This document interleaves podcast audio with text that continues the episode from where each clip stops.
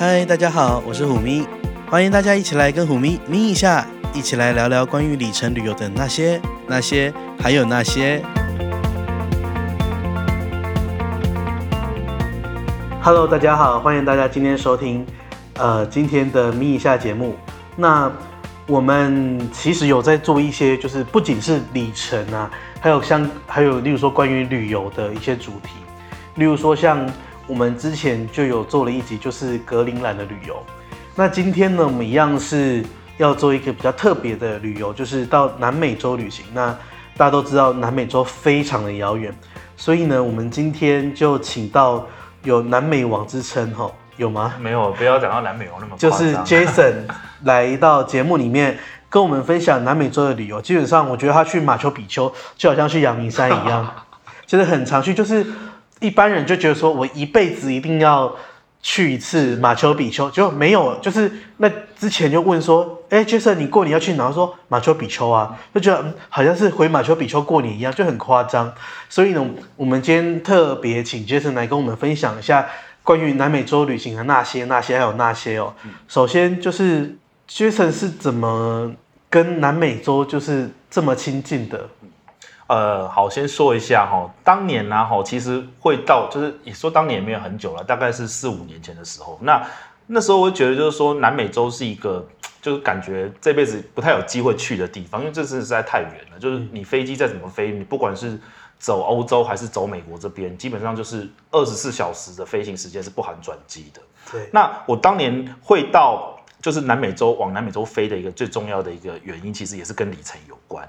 因为当年美国航空就是在就是嗯，虎咪大大当年介绍美国航空黑卡的时候，就是那是一个就是玩里程的一个美好年代开始的时候，我们那时候很多人就是很流行，一直在就是冲那个美国航空的黑卡。那美国航空黑卡呢，当年就是你每年要它的行政白金卡，就是要每年要飞满十万里的里程才可以拿到这个。那当年就是有一张票，就是从香港飞到南美洲的巴西圣保罗。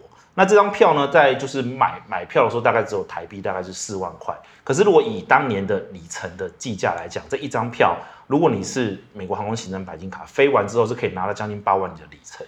因为基本上这样子飞真的非常远，就是香港到达拉斯，达拉斯这一条航线当你已经是世界前十名的。就是世界前十场的，可能前五名吧。对，就非常就是八千一百一十一里到现在非常，就飞到一半你会觉得 怎么还没到？是，然后就很想下机，而且那时候还记得我们就是从美国，因为从香港飞达拉斯的时候比较快嘛，是顺风。对，然后回程的时候从达拉斯飞香港的时候，因为是逆风，逆风，所以在达拉斯都要先买一个什么炸鸡上飞机，因为等一下真的会饿。就是飞到要自己帮自己多准备一餐的餐食，就就飞到就是那种已经飞到你下飞机之后，你看到香港飞机，你已经不知道哎、欸、这里这里到底是哪里，就已经到呈现恍惚状态的状况。而且各位朋友，这才只到达拉斯，是没错，达拉斯还要继续往南美飞，你要知道这可是又是一个。半个地球周就是直直径的那个距离有没有？就是那时候我们买那个票，为了就是要获得就是最大最大的里程，所以我们到达拉斯之后，我们其实达拉斯是有飞机直飞圣保罗，因为是美国航空的大本营。可是我们就故意不这样飞，我们就等于是从到了达拉斯之后，还先往东部的波士顿飞，飞完之后再从波士顿绕到洛杉矶，再从洛杉矶等于是在美国的本土再剁了打了一个大叉叉，然后再从洛杉矶再飞到圣保罗。就是当年就是飞到妈妈对对我们的行程都充满了疑问，不过近几年来有稍微释怀，因为就也习惯了，就是很疯狂的飞行的路程。对，所以是因为这样子才跟，就是那时候就有在南美洲旅行吗？是因为那时候我一开始还没有在南美洲南美洲旅行，一开始的时候我想说飞到那边去之后，你为了就是要可能就是尽量不要让自己请太多假，所以我甚至最疯狂的时候是我飞到圣保罗之后。两个小时就从圣保罗机场立刻再坐回程的飞机，再飞回美国，然后再回台湾，就是完全没有在巴西做任何的停留。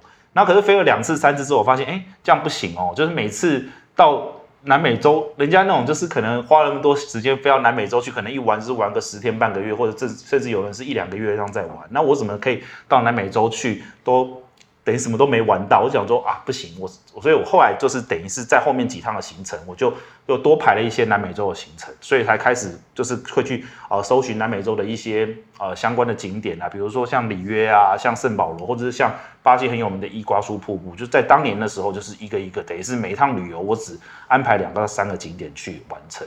所以现在目前为止，等于是我跟南我到南美洲去，我已经把南美洲呃算是除了阿根廷以外的。就是蛮多的国家都已经走过，比较有名的国家都走过，所以说我觉得有时候里程就会带给我们很多那种就是不一样的世界。因为老实说，对我来讲，如果不是因为有里程的旅游的话，我可能也没有办法去一些大家觉得很迷人的国家，就是很难去到的国家。是啊，所以我就觉得有了里程之后，我们可以可以飞得更远，然后。就是可以看见识到的事情，其实是就是比较多的。嗯，好，不过呢，当然啦，就是 manage run 的时候，但是行程是一回事。但是对一般人来说，就是像我们如果就是想要去南美洲旅行的话，通常会怎么飞呢？嗯，去南美洲旅程的话，不外乎就是只有从两个地方，一个地方就是走，就是欧洲那边，就是台北先飞到欧洲。或者是走中东，像像阿联酋航空，其实是台北、杜拜，杜拜在往南美洲。其实阿联酋真的蛮厉害，是它在南美洲很多大的点，它都其实都有已经有直飞了。那另外一个就是说，呃，可能大家比较常用，因为票价相对比较便宜的关系，就是走美国。那台北先飞到美国，美国之后再从美国接，不能不管是美系还是说南美系的航空公司往南美洲，就是走这两条路。可是基本上你不管是往东走还是往西走。往南美洲就是基本上要二十四个小时的飞行时间，光飞行，光飞行不含转机，所以你可能每一个转机点再待个三三五个小时，所以所以常有人在讲说，那去南美洲光去回就要飞四天，没有错，因为去两天回来两天就是四天。看这个感觉好像飞经济舱会出人命吼，对，飞机舱绝对会出人命，可是我们也是这样走过来的。对啊，但是对啊，但还是提醒大家就是。真的飞很久，所以可能要多喝水啊，然后多在飞机上走一走。最常有人在就是呃开玩笑说，如果你飞经济舱过去的话，就飞了两天过去，你还要安排两天的时间在就是在那边当地休养生息，就是你那是多两天时间要在饭店先休息完之后，然后才可以继续开始你的行程。这样像去南美洲调时差会很困难吗？不会，因为南美洲的时差基本上就跟美国是一样的。对，也就是说。大部分南美洲的时差其实跟美东就是是属于美东的时间，所以就是基本上就是跟台湾就刚好颠倒十二个小时这样。不过我觉得啦，在南美洲会有比较多时差的问题，是因为第一个你飞了本来就很累了，是，再加上有很多人因为假真的很有限，所以一到那边又排行程的话，对，没错啊，就会导致你身体上的负荷其实就很大，对不对？对对对。然后。更不要说，例如说，你可能去一些像秘鲁那种山比较高的地方，嗯哦、是是是，对，很多那种会有高高山反应的那个地方，这样子。对，所以说大家还是在旅行的同时，要非常注意有关身体对于就是到了这个新的环境那种适应水土的问题哦。嗯嗯、好，那所以刚刚 Jason 呢帮我们呃提点了，就是说除了大家很习惯了从美国这边转机之外，还是。可以考虑到欧洲的，对不对？因为像我印象中，像中国国际航空国航就有一班机是到那个马德里，然后马德里再继续飞南美洲，南美洲飞到圣保罗。对，是的，像马德里的 Iberia 飞非常多中南美洲航点，是它好像是最多中南美洲航点的航空公司，因为有很多地方都是说西班牙文的，对，没错，对，对，所以其实。飞 Iberia 其实也是一个蛮，就是西班牙国家航空，对不对？伊比利航空，航空是很好的选择，因为它最近的亚洲航点其实在上海，嗯，所以其实你真的可以做到转一次机，例如说上海到马德里，马德里可能到 Saint Paul 或者是去利马之类的，嗯、对。不过 Jason，你上次去南美洲是什么时候开始的？就今年二月，然后去了秘鲁的，就你刚刚讲的马丘比丘，然后还有去了玻利维亚的天空之镜。OK，所以是先飞去 Bolivia 还是秘鲁？我们是先飞到那个秘鲁。那那一次的旅行是就机票方面是怎么安排的？啊、呃，我我这一次的旅游是用了就是分成买票跟用里程兑换的部分。那呃买票的部分就是说像从呃利马到那个到库斯科，就是马丘比丘位所在的那个城市，那这个比较短，大概只有一个多小时，那直接买票是比较划算的。那最重要是从亚洲到南美洲的这段，我是使用那个 United，就是联合航空的里程去换。那其实大家在发现就是说，呃，很多航空公司啊，好，就是大家觉得南美，因为从北美到南美其实是蛮远的。那你如果从换从呃，可能从台北到美国，可能如果联合航空它的商务舱可能来回要十六万里。那如果你从北美换到南美，它的商务舱可能来回也要将近八万里。对。可是问题是，如果你从台北直接换到南美洲的话，它商务舱来回就是只要十七万里，反而是相对来说是、哦、那其实很划算、啊。划算，对。对那如果以现在呃那个联合航空里程就是。以市价来讲，现在就是很多人在，就是有在卖联航空里程，大概是零点四到零点五左右的那个那个价值来讲的话，如果十七万，你就大概将近是七万多到八万台币，你就可以坐商务舱来回。对，重点是坐商务舱，所以嗯，其实还算是蛮划算的。毕竟有你光飞到美国就是这个价价格，格，更何况是多飞一段洲际线。是，对啊，对，那。好，那解决了那个机票之后，那住宿呢？住宿的话，其实南美洲老实说，就是因为现在全球的那个订房网都是很方便，那就是你上像是 Booking.com、Hotel.com 上去找它的饭那个旅馆，其实都不会很贵，就是以当当地的物价来讲，饭店都是很便宜的。像那边有没有那种比较特色有特？当地特色文化的住宿有啊，当然有。像比如说，像在天空之境那边，它就会有那种所谓的盐旅馆，就是说它是在盖在盐园的旅馆。那它的那个墙壁其实就是用就是盐砖下去做的。你有没有偷舔？没，因为那边很冷。然后呢，再加上就是我们我们没有住在那个就是那个在盐中心的旅馆，然后这它其实不是很好订。然后它的生活条件其实各方面都不是很好，它只是很有特色。是连马桶都是盐做的吗？不是，只有墙壁而已。你说这样不就化掉了吗？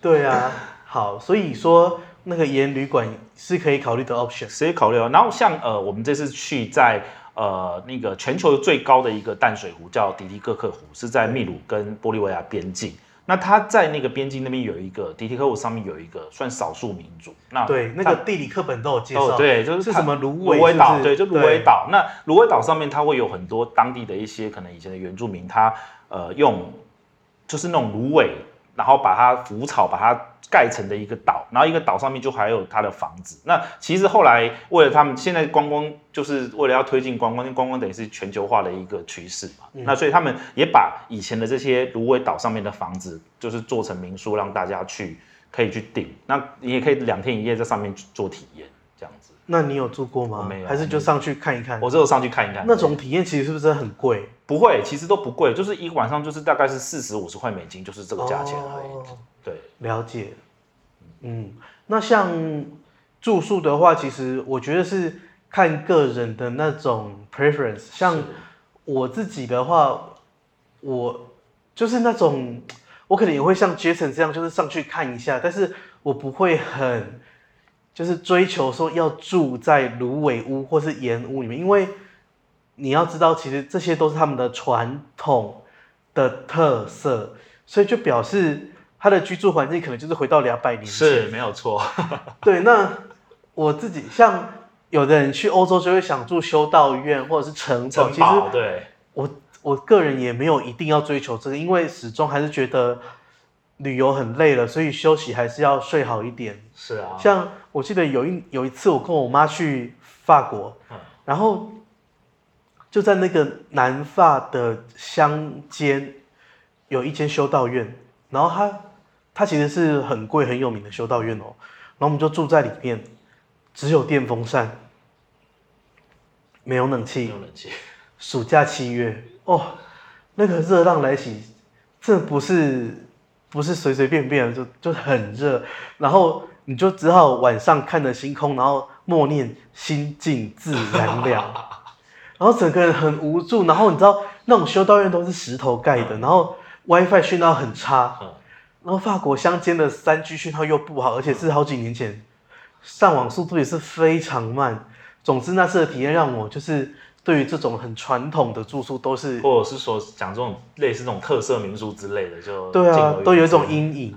对，所以但我觉得我知道有很多人很觉得到这种地方就要体验那种当地的传统的住宿，不就是大家要看自己的喜好啦。嗯，好，那在行程安排上面有什么比较特别的建议吗？嗯，我觉得因为很多人可能会就是我，我觉得我听到最多人来跟我讲说，嗯，Jason，呃，南美洲行程怎么安排？那我就第一件事想说，那你南美洲你想去的地方是什么地方？对，因为。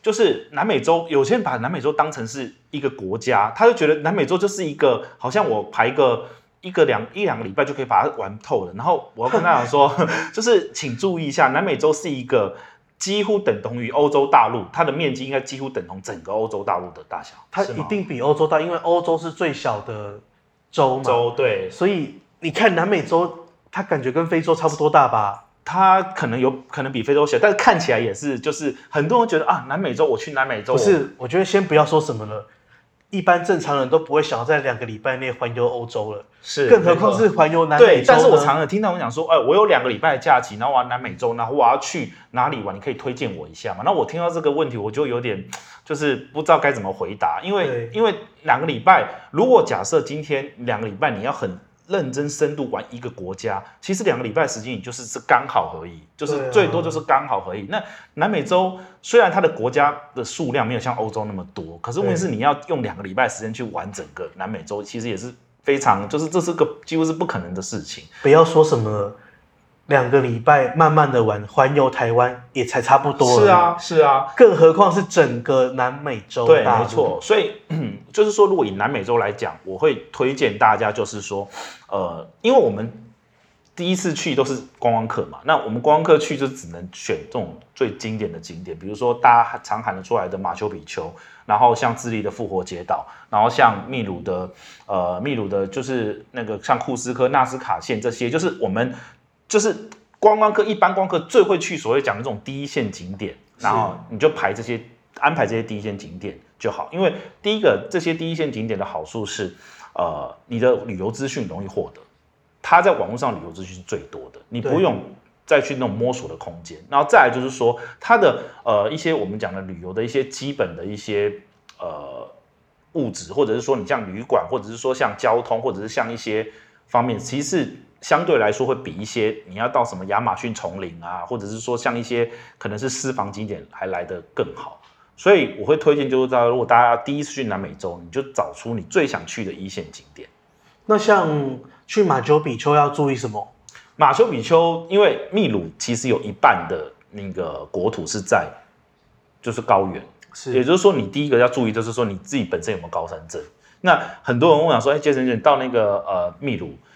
为什么会就是会就这样子？为什么要提提防高山症？因为那个密那个马丘比丘所在的那个位置就是库斯科这个城市嘛。你如果要去马丘比丘，一定要从库斯科进出。那库斯科进出，你一落地，它的海拔就是三千四百米，就三千四百公尺。嗯、那三千四百公尺呢，大家可能没什么印象，就是呃，如果有在爬山的知道，我们要去爬玉山。那玉山有一个最重要的休中途休息站叫排云山庄。那个排云山庄就是三，刚好是三千四百公尺，所以你一降落就是在那个地方。是没错，也就是说三千四百公尺就是等于就接近快接近西藏拉萨的那个那个位置，所以是会有高原反应的。对，如果有高原反应的人，有人一下飞机，像我第一次去的时候，跟着一个呃同伴去，然后呃一下飞机他就开始跟我讲说，他开始已经头晕，然后有点就是走路会昏昏的这样子。是，所以说就是到了秘鲁，最重要注意就是说你自己本身身体有没有高山的问题。那有人就说，那我怎么知道我自己有没有高山症？所以，那我觉得这一点我可以就是建议大家说，你要再去出发到南美洲，如果要去像马丘比丘啊、天空之镜这种比较高原反应、高原的地方的话，你可能就是可以先找个时间上去，呃，台湾的塔塔加安布啊，那边有当天可以呃当天往返的那个玉山前山的一个行程，你可以先走走看前山，看你自己身体有没有什么不舒服。如果觉得一切都 OK，或者是呃也可以到合欢山去，然后。走走合欢山的石门山啊，摘个百岳啊，或者是走走呃合欢山的东峰，或者甚至是北峰。你走完之后，你发现那一切都 OK，那就表示你对高山症可能没有那么就是有那么严重的反应，那就可以出发这样子。石门山很简单呢，石门山对它是百岳，它是百月，台湾百岳。对对，所以好了，就是其实大家要了解，就是世界很大，嗯，就是不是每个地方都是你想象的，就是到了就很方便。是是没错。对不对？对。好，那下一个讲完啊，还有那个什么 Bolivia 没讲吧？就是去那边有什么要注意的吗？呃，签证。签证的话，因为呃，Bolivia 这这这一两以前，然后就看很多前辈，因为就 Bolivia 去不了，原因是因为他不发给台湾，就是台湾护照签证，所以在很多年前，你要到 Bolivia 去，你必须要到边境去直接塞钱，等于是你是塞钱之后让他让你进去，然后进去之后呢，就是你等于是并不是合法停留，然后就反正就是有些人为了冲着天空之境，还是做这样的事情。那因为比较好。好处是这一两年来，博那个 Bolivia 已经开放给台湾的签证，就是可以合，就是护照可以拿到合法的签证。那是呃，现在的话，如果你要办 Bolivia 的签证，台湾一样是没有他们领事馆可以办，你必须要人到了呃秘鲁或者是到了那个智利这两个国家，就是他的邻国啦，那找他的大使馆去办。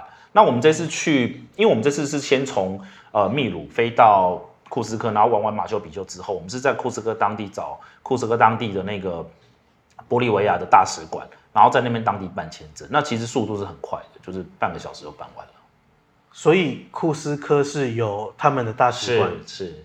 然后再往前走，就是说到普诺，就是在玻利维亚跟秘鲁的边境有个城市叫普诺，就是我刚刚讲的那个迪迪克克湖的，就是那个城市，它也有玻利维亚的大使馆，在那边办也是可以的。这样子那办户那时候办签证的时候，有特别要准备什么东西吗？没有，现在他的办签证就是跟很多国家给台湾办签证的方式一样，就是说你要先到他的一个网站上去，把该填的资料，就是你要填的资料先填完，然后把你的一些像机票啊，或者是你的护照的影本，全部都 upload 上去，他就会帮你做成一个，就是类似一个算 prefile，就是一个就是一个 preview 之后的一个 PDF，你把那个申请书印出来之后。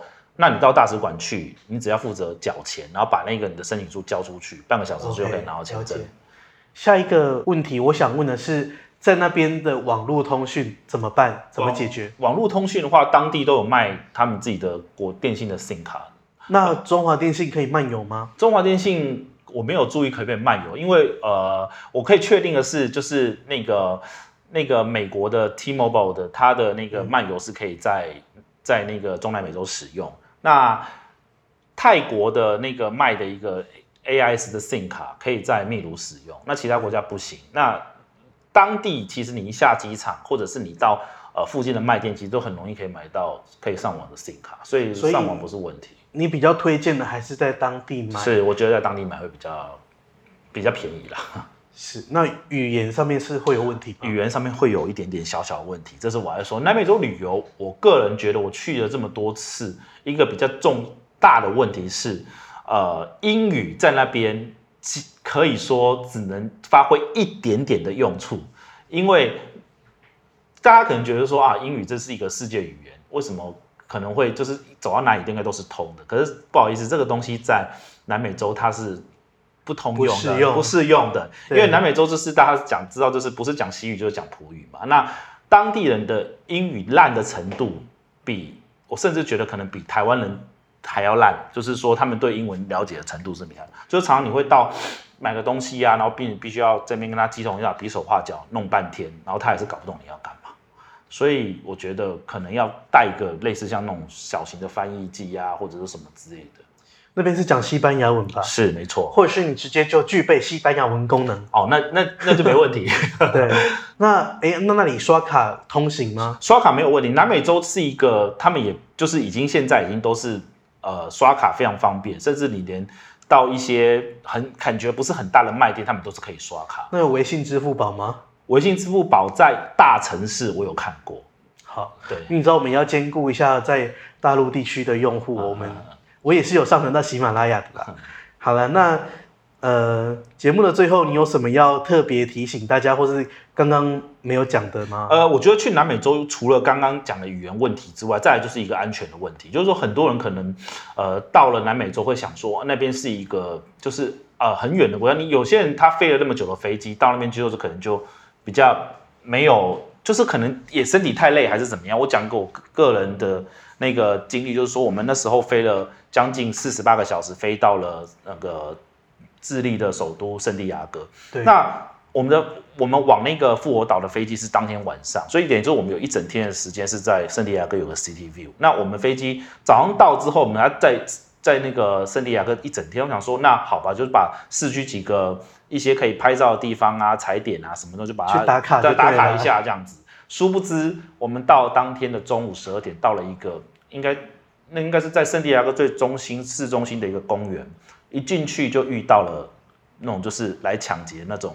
就是在欧洲的那种类似那种泼泼，他是他拿的是拿芥末泼番茄酱跟泼那个，就是大概一群人十几个，那我们三个男生一样是被成为攻击的对象，因为我们可能是亚亚洲人的面孔，就是非常非常的容易，就是成为容易成为一个很明显的目标。那里亚洲面孔其实也不多啊，就不多，所以就是一去就是成为一个好像感觉是很好下手的对象，然后就被泼。那还好是因为我从头到尾都很注意，就是只要。在南美洲，你只要注意，就是说，只要就是很主动靠近人，你就把他先 suppose 他是坏人，这样就好了。所以治安也是，治安是一个要非常注意的东西。那其他的部分来讲的话，我觉得，因为我刚就像我刚刚一开始讲，我推荐大家找一些比较一线的景点去玩。那就这些一线的景点，其实对于那个旅游资讯来说是不缺乏的，所以是没有问题的。那就是这样，非常非常注意安全。是，所以就是提醒大家。不要越级打怪，是没错，一步一步来。对，好，那节目的最后，我们就跟大家拜拜喽。好，拜拜，拜拜。节目的最后，如果你对今天的咪一下节目内容有什么想法，欢迎你在虎咪走天涯的脸书粉专留言、按赞或是分享，获得支持我们的冠名赞助 Major D。最后，感谢虎咪的声音指导顾问猫说音乐，m e l Talk Music。我们很快在空中再见，拜拜。